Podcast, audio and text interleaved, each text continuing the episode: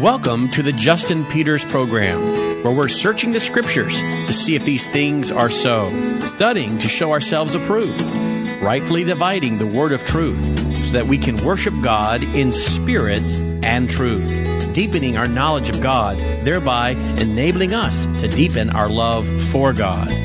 Here's your host, Justin Peters. Welcome to the program, ladies and gentlemen. I hope that you are doing well. It's a joy to be with you. And today is the first of what I will believe I believe to be 11 programs on the topic of spiritual warfare. Uh, this is something that I'm very, very much looking forward to. Spiritual warfare is a topic that uh, everybody seems to be interested in, but few people really seem to have a right understanding of. And my guest for all 11 programs will be Jim Osman. Uh, many of you know that Kathy and I have recently relocated to northern Idaho. We are in Sandpoint, Idaho. And Jim Osman is the pastor of the church that we attend, Kootenai Community Church here in Sandpoint. And so, Jim, welcome to the program. Thank you, Justin. Appreciate being here. Well, Jim, it's great to great to have you with us. And just as we begin, tell us tell us a little bit about yourself. Tell us a little bit about your testimony and and um, what you're doing now.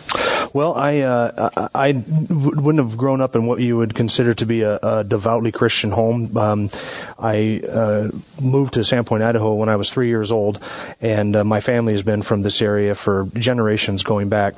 And about the age of 13, 12, 13, 14, um, I got saved through a, a, neighbor who had a collection of Hardy Boy books, and and he uh, loved the Hardy Boys. He was several years older than me, but he had the whole collection, all volumes one through through 59, and, uh, and then those are the the, paper, the hardbacks, and then they had some paperbacks as well. And I was a big uh, Hardy Boy fan, so I went down to check out his collection. And and I've, I've heard of the Hardy Boys, but who? The, the mystery series, Joe Hardy, Frank Hardy, uh, okay. uh, you know, a mystery series written for boys between say 10 and 17. Okay. And uh, so I, I, had those books and I was collecting them, and I heard that a guy two doors down from me had the whole collection. I had to go see it. So I ended up becoming friends with him, and he attended the church that I now pastor, Kootenai Community Church. He and his family attended here.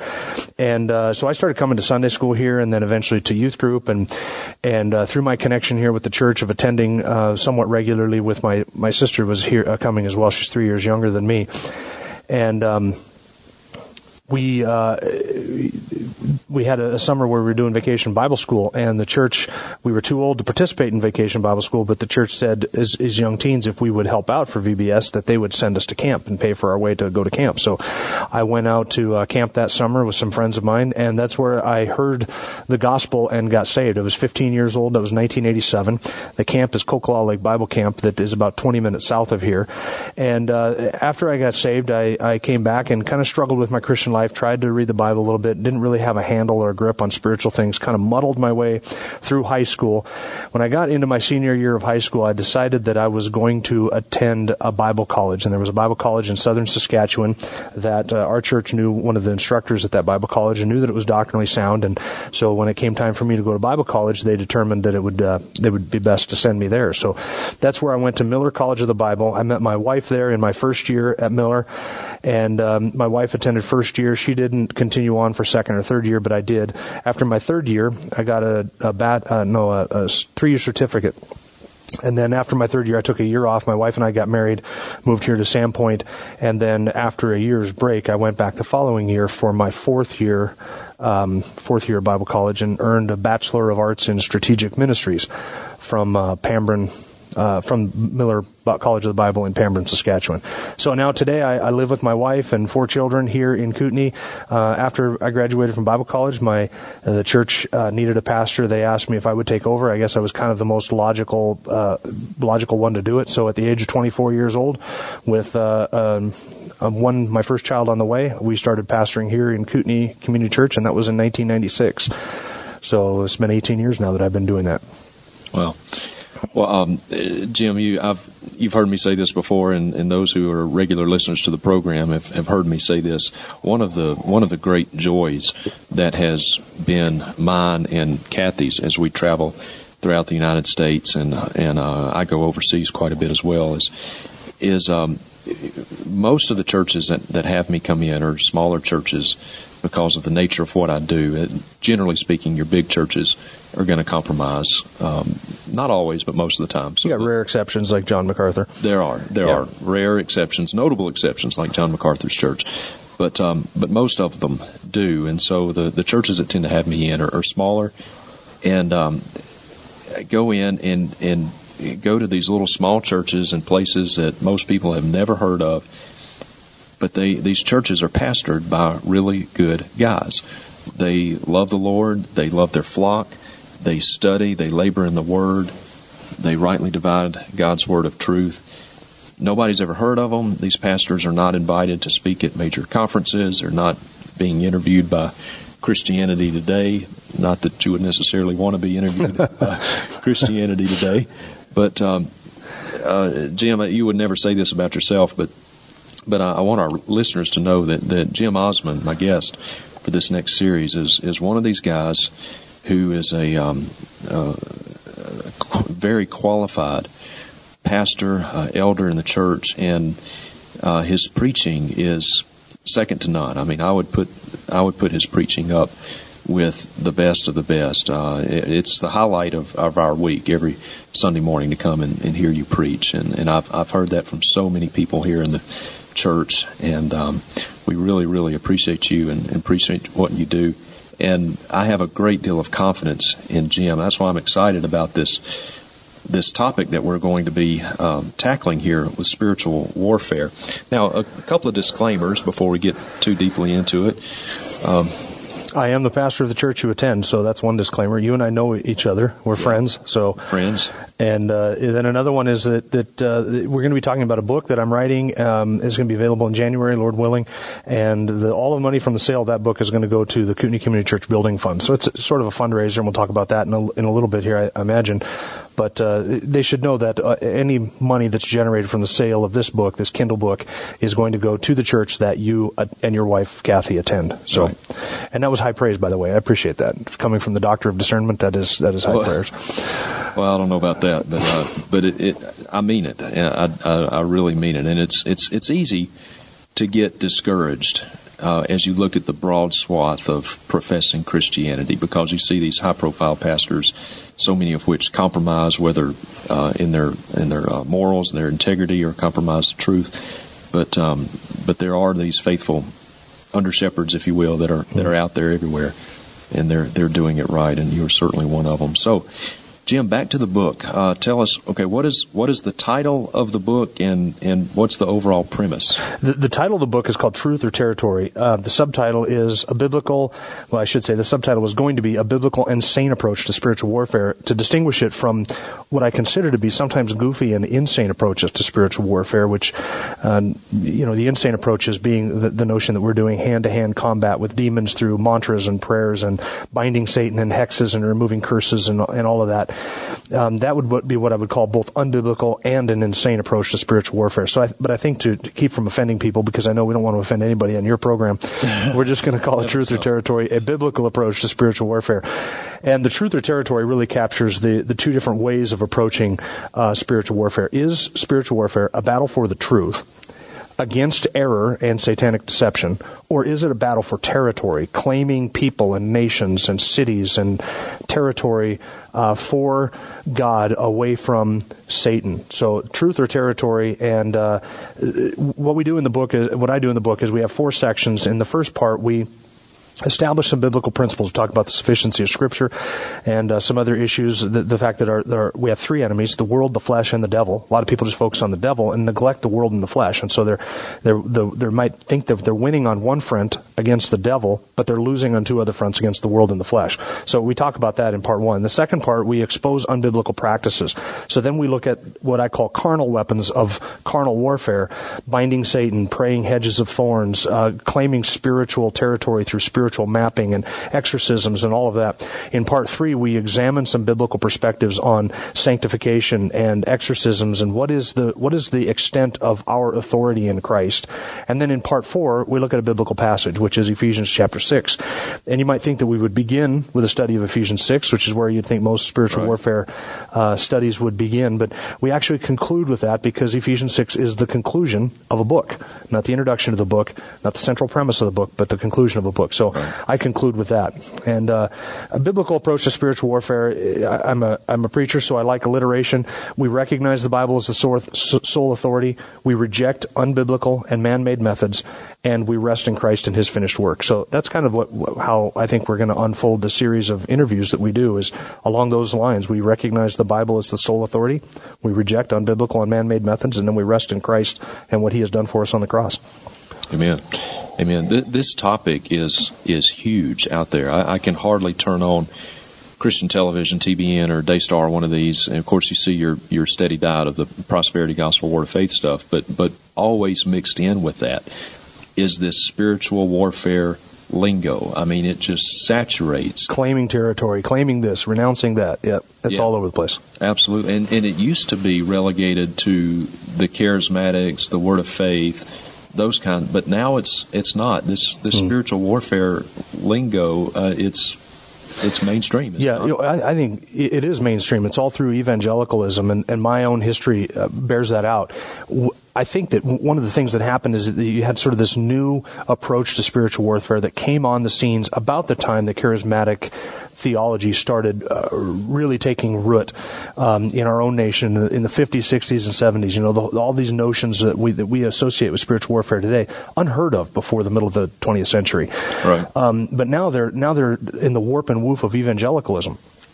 And one of the things I think happened about the time of, of, of this sort of new approach to spiritual warfare was also a a push toward ecumenism where we were trying to break down the walls, and so you had some of this charismatic theology bleeding into evangelicalism and cons- what would be more conservative Christianity or non-charismatic Christianity, and with that bleeding over of of things from the sort of the charismatic emphasis into the non-charismatic emphasis, I think we also saw an adopting of a lot of charismatic terminology. I feel led.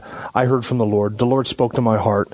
These things are things which are indicative of of modern day further revelation outside of Scripture, but we also began to embrace things like binding Satan and praying a hedge of thorns and a hedge of protection, and and uh, these ideas of, of of of exorcism and spiritual mapping and all the stuff that we critique in the book.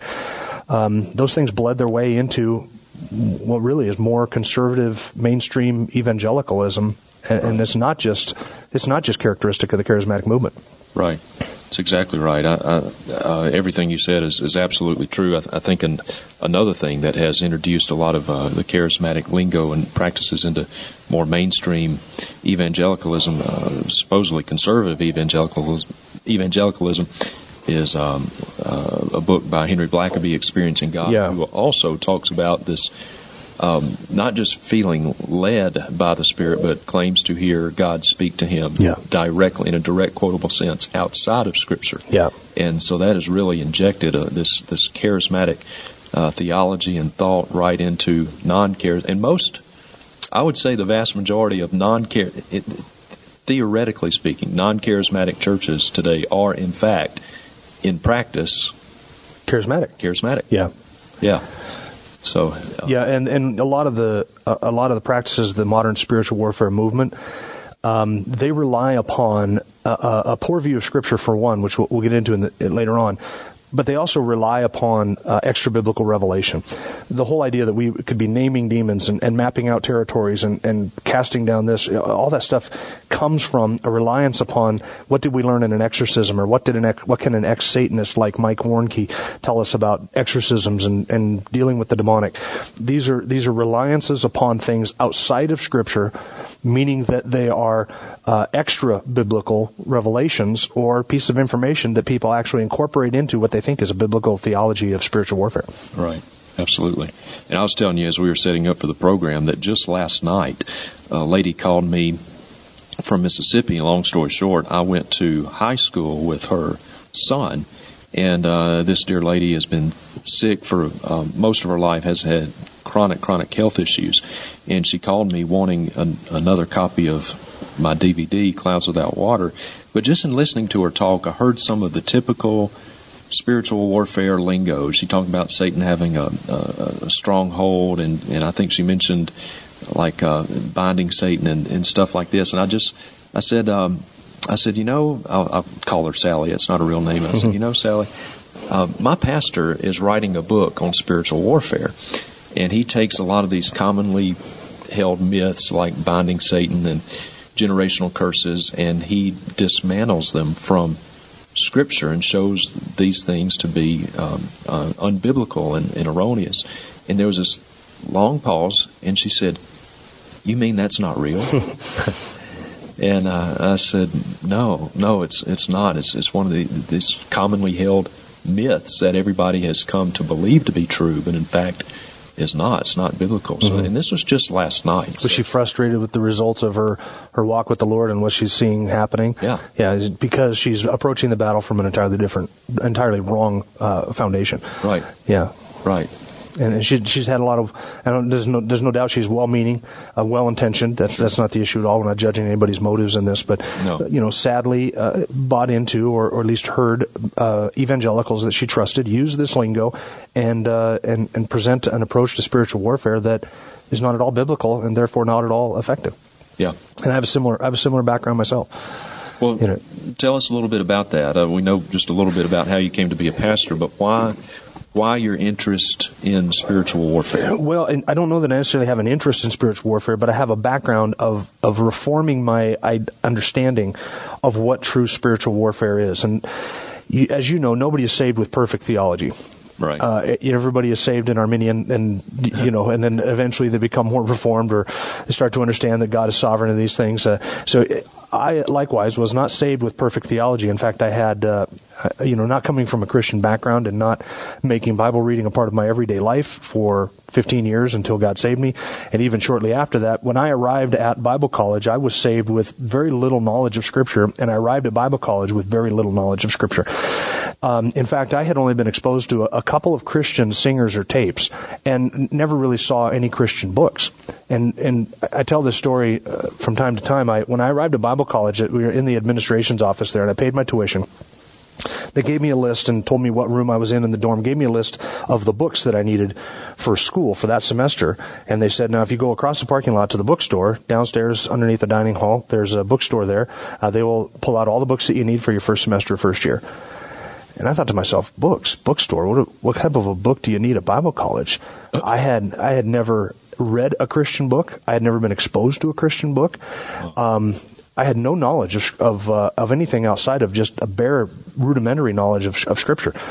And I walked into the bookstore. I mean, I went to Bible college, so I thought we were going to study the Bible. Wh- What do I need in the book? And I walked in. There's commentaries. Hey, do you know this? There are commentaries on Scripture. There are books about commentaries on Scripture. There are books about theological issues. And man, I fell in love. And I, I swore when I left high school that I would never read another book as long as I lived. And uh, I walked into that bookstore and I fell in love with books. And I've been a voracious uh, reader and book collector ever since. But Christian books. Right. And um, so that's how little knowledge I had of Scripture. Well, sometime during my first year of um, Bible college, I started to become exposed through other students there, um, first and second, third year students, to a lot of these different authors, like Mike Warnke, who supposedly came out of a ex. He was an ex-Satanist, came out of this occultic background. Supposedly, I think Jesus People USA later debunked it and refuted everything that he said was true. Right. Um, so Mike Warnke, uh, Rebecca Brown, who was an ex-Satanist who became a Christian, she wrote all these books. And then at that same at that time that I went to Bible college in 1990, I was there in the fall of 1990. Um, there was a, a set of books that was making the rounds that was really popular by Frank Peretti, Piercing the Darkness and This Present Darkness. Have you, ever, I have you ever read those? Yeah, I read I read this present darkness. Yeah, and then I read Piercing the Darkness, or yeah, Piercing the Darkness was the second one, right? So all of my buddies in the dorm, they were reading these books, and, and guys were like, "You got to read these books. You got to read these novels." And so they were circulating them to everybody, and and I didn't want to start into them because they said once you start to pick them up, you won't be able to put them down. Well, I had a really good friend. His name is Chris Lowen, and uh, we were in, in the first year together. And he told me, he said, "These are really good," but he warned me before he gave them to me. He said, "Jim, you know, you're not going to want to when you read these. Don't think that these are like a manual on spiritual warfare. They're not. This is, you know, this is not what it really looks like. But these are good novels." And so I read them, and, and you know, Chris is a solid guy. Um, so I read the books, but once you get Frank Peretti's view of spiritual warfare, of what goes on in the heavenlies, into your mind, it's hard to get that out of it. Anytime you pray, you, you start to envision that these things are going on around you because you just read a novel about it. Right. So I kind of began to adopt a little bit of that thinking, and um, then somebody handed me a tape by a guy who claimed to have the formula for leading unsaved people to Christ. And the first tape, uh, the tape in the series, I don't even know who the guy who taught on it was. I don't remember his name, but it was a cassette tape that I listened to about 10 different times. I took notes and I wore that tape out taking notes. But the formula was first you have to uh, bind the devil then you have to figure out what the sins of that person are and you need to renounce them. And through the pleading the blood of Christ and praying a hedge of thorns and and uh, pleading the cross of Jesus over this person you need to shower them with the blood and soak them and saturate them in the blood of Christ. And all of this is intended to and you know cast out demons if you can from afar uh, have power encounters with the demonic in order to loose the strongholds that are keeping this person in darkness. And through all of these all of these ways of, of attacking the devil and his deception. You can break down the deception around these people so that they would see the truth and then hear the gospel and then understand the gospel and then they would be freed up because Satan would no longer have them in bondage and strongholds. They'd be freed up to get saved. Well, of course, your whole approach to salvation that I mean, that's just goofy on the on the face of it. But this was what was on the tape, and I gobbled that up hook, line, and sinker.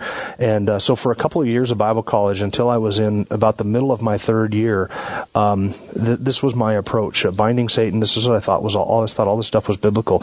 Um, because I had been exposed to it through other students who came. And we had students coming from all kinds of different backgrounds, Baptist backgrounds, some charismatics, you know, evangelicals, evangelical Mennonites, Mennonite backgrounds, liberal backgrounds, all of us. So you get, at Bible college, you have a pooling of all of these backgrounds and approaches to everything. And so you just pick the stuff up in the dorm as you're having conversations, you're having prayer meetings with people, you're think, talking about what you're studying in class. And so I was exposed to a lot of bad stuff and I didn't have any discernment to say what was right and what was wrong. Right. Or to know what was right and what was wrong. Um, so then I had a student who was a good friend of mine. He was a year ahead of me in school. He was in fourth year. And the fourth year professor was a man named Phil Powers. And Phil uh, today pastors a church in, in Washington, D.C., uh, Forcey Memorial Church. And Phil was a graduate of Dallas Theological Seminary. And Phil was teaching the fourth year students of a biblical approach to spiritual warfare. They had a whole week on just that subject in, um, in fourth year. And so one of the guys came into my room and he said, I started talking about what he was learning and, um, that binding Satan was unbiblical, praying a hedge of thorns was unbiblical, exorcisms were unbiblical. I Thought, Where's he getting this stuff? So uh, I said, what, do you, where are you learning this? And this was fourth year, Phil Powers. And all the fourth year students were marveling at their new liberty in Christ and understanding these things. And it was a complete reformation amongst this whole group of students that I had gone to school with all the way up and through into fourth year. So, we uh, he, they said you got to get this book, um, th- this book called A Holy Rebellion by Thomas Ice and Robert Dean Jr. And today it's no longer called a Holy Rebellion. It's called uh, Spiritual Warfare, and I forget what the subtitle is, but it's been published under at least two different names. And I got that book, even though I wasn't required to read it. I started reading that in third year, and I must have read that book three or four or five times in one year, and I devoured it. Every chapter, I checked up every every cross reference. I analyzed the argumentation. I did. I went through that, and that was a complete reformation in my understanding of spiritual warfare. So when I got out of that, when I got out of third year, I had already been grounded now in abandoning all of that nonsense that I had been exposed to and that had picked up. And so by the time I got into fourth year, I took the class on spiritual warfare, and I was already raring to go. And we had to write an, an article, or not an article, um, an essay, an essay on the subject of spiritual warfare for that week of class. And I wrote an essay that was had to have been 40 pages thick. I mean, it was, he asked for 5,000 words. I gave him like 15,000. It was, it was enormous, wow. way over, because I, I just had to vent on all of these unbiblical practices, which I did. And, uh, I got a, a, good grade on that. When I got out of Bible college, started uh, pastoring, I started getting questions from people asking questions about spiritual warfare. You know, what do you think about binding Satan? Is this biblical? What about praying a hedge of thorns? What about exorcisms? People started asking questions. People are exposed to stuff in the broader oh, yeah. Uh, pool of evangelicalism. So I think it was second or third year of pastoring, something like that. Our ladies in the church were going through a community Bible study. It was a Kay Arthur series in the book of Ephesians. And Kay Arthur adopts some of that spiritual warfare language of the modern spiritual warfare movement. And the ladies came to me and said, we, you know, we got into Ephesians chapter 6 and we don't know how to handle what Kay Arthur is saying. So they pooled together all the ladies. We had ladies there from different churches and different church backgrounds that were attending our Bible study. And we did a Q&A and I taught through a biblical presentation on spiritual warfare. And I thought to myself, I need to, I need to put this into writing and write this down in a series of articles or, or, or uh, sermons or something that people have access to this. So after a few years, I wrote a series of articles, 16 articles for our church newsletter on the subject of spiritual warfare, where I took the essay that I wrote and expanded it and blew it up into 16 parts, you know, 4,000 words each, and um, put that out to our congregation. It was available online for free for a long time, and uh, then we got to the point of of, uh, of uh, me thinking I should just write this book. So that's when uh, I took the articles on spiritual warfare and expanded them into a book and put it into a book format. And uh, I figured, well, let's uh, I'll take this book and we'll sell it as an ebook and get the material out there and uh, make the material available to people. And any of the proceeds for it go to our new building fund. So that's Yeah. that's what brought us here to, to today. Well, I'm Jim. I'm really, really excited about this book. I, I just can't tell you. And, and uh, so you mentioned that the, the proceeds to the to the book, which will be available on Kindle, Yeah, the proceeds on Amazon. Uh, they're going to the to the right now. Uh, Kootenai Community Church meets in a Oh, a Kootenai, uh, an elementary school cafeteria. Right. We have church in a box. We have uh, we have a trailer. That's, we have a big storage um, building uh, that sits up on the back of a of a trailer that we've converted into a mobile church, and um, that trailer puts we stack 200 chairs, sound system, stage, speakers, Sunday school supplies, tables, all of that inside of that box. Every Saturday, we uh, back it up to the school. We unload it. We set up in their cafeteria for church, um, and then every Sunday after church, we pack it all back up, put it back in the box, and drive it around the corner to a, a parking lot. And we've been doing that since 2002, and uh, slowly been working on building a new facility about a block and a half from where our old facility was, and about a block and a half from where we meet here at the Kootenai uh, Elementary School. The um, the old church building is right across the street from the school, so we just we just walked across the street for church, and and um, we're committed to doing this debt free, and uh, ra- spending the money as we raise it and um, we we're kind of we're at a point now where we're hoping to be able to occupy it really soon. We just kind of needed a couple extra fundraisers to sort of push us over the top and get us occupancy. We've got drywall up, we've got paint on the walls and texture, and uh, we got carpet in some rooms and doors and and a, heated room there that we we use to keep stuff warm, supplies warm. So we, we're at a point now where we're kind of at the finishing stage. We got to buy a bunch of tile and stuff like that, and and uh, you know, if the Lord blesses us with uh, an infusion of finances, we'd be able to get out of the school after 12 years of building a building and, and move in soon, hopefully. that's a long time, It- twelve years. It is a long time. Our church has been gracious through this whole process. We, you know, we meet since we meet in somebody else's facility. We are we are handicapped in many ways of doing things that we can't do. We we can't bring in speakers or do conferences and things like that because we we don't have a facility. Uh, this last year we sold our old church building. So this last year we haven't had an Awana ministry because which we had for 12 years prior uh, because we didn't we used to have it in the old church building which was big enough for our Awana ministry but not big enough for Sunday morning worship services. So we've been without an Awana ministry for a year, and uh, so we are we are handcuffed in many ways of a lot of the ministries that we would like to do simply because. Uh, we don't have a facility facility to do them in. right. But our church has been very gracious. That's what I was saying just a moment ago. Um, you know, we we've done we've been doing this every week for 12 years, and we have faithful setup crews and faithful people who serve, and they come here on Saturday, they set up, they help clean up on Sundays.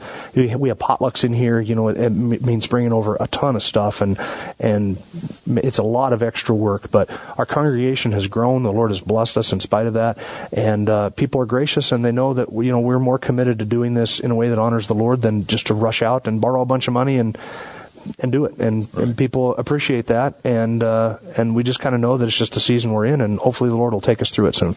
Yeah, amen.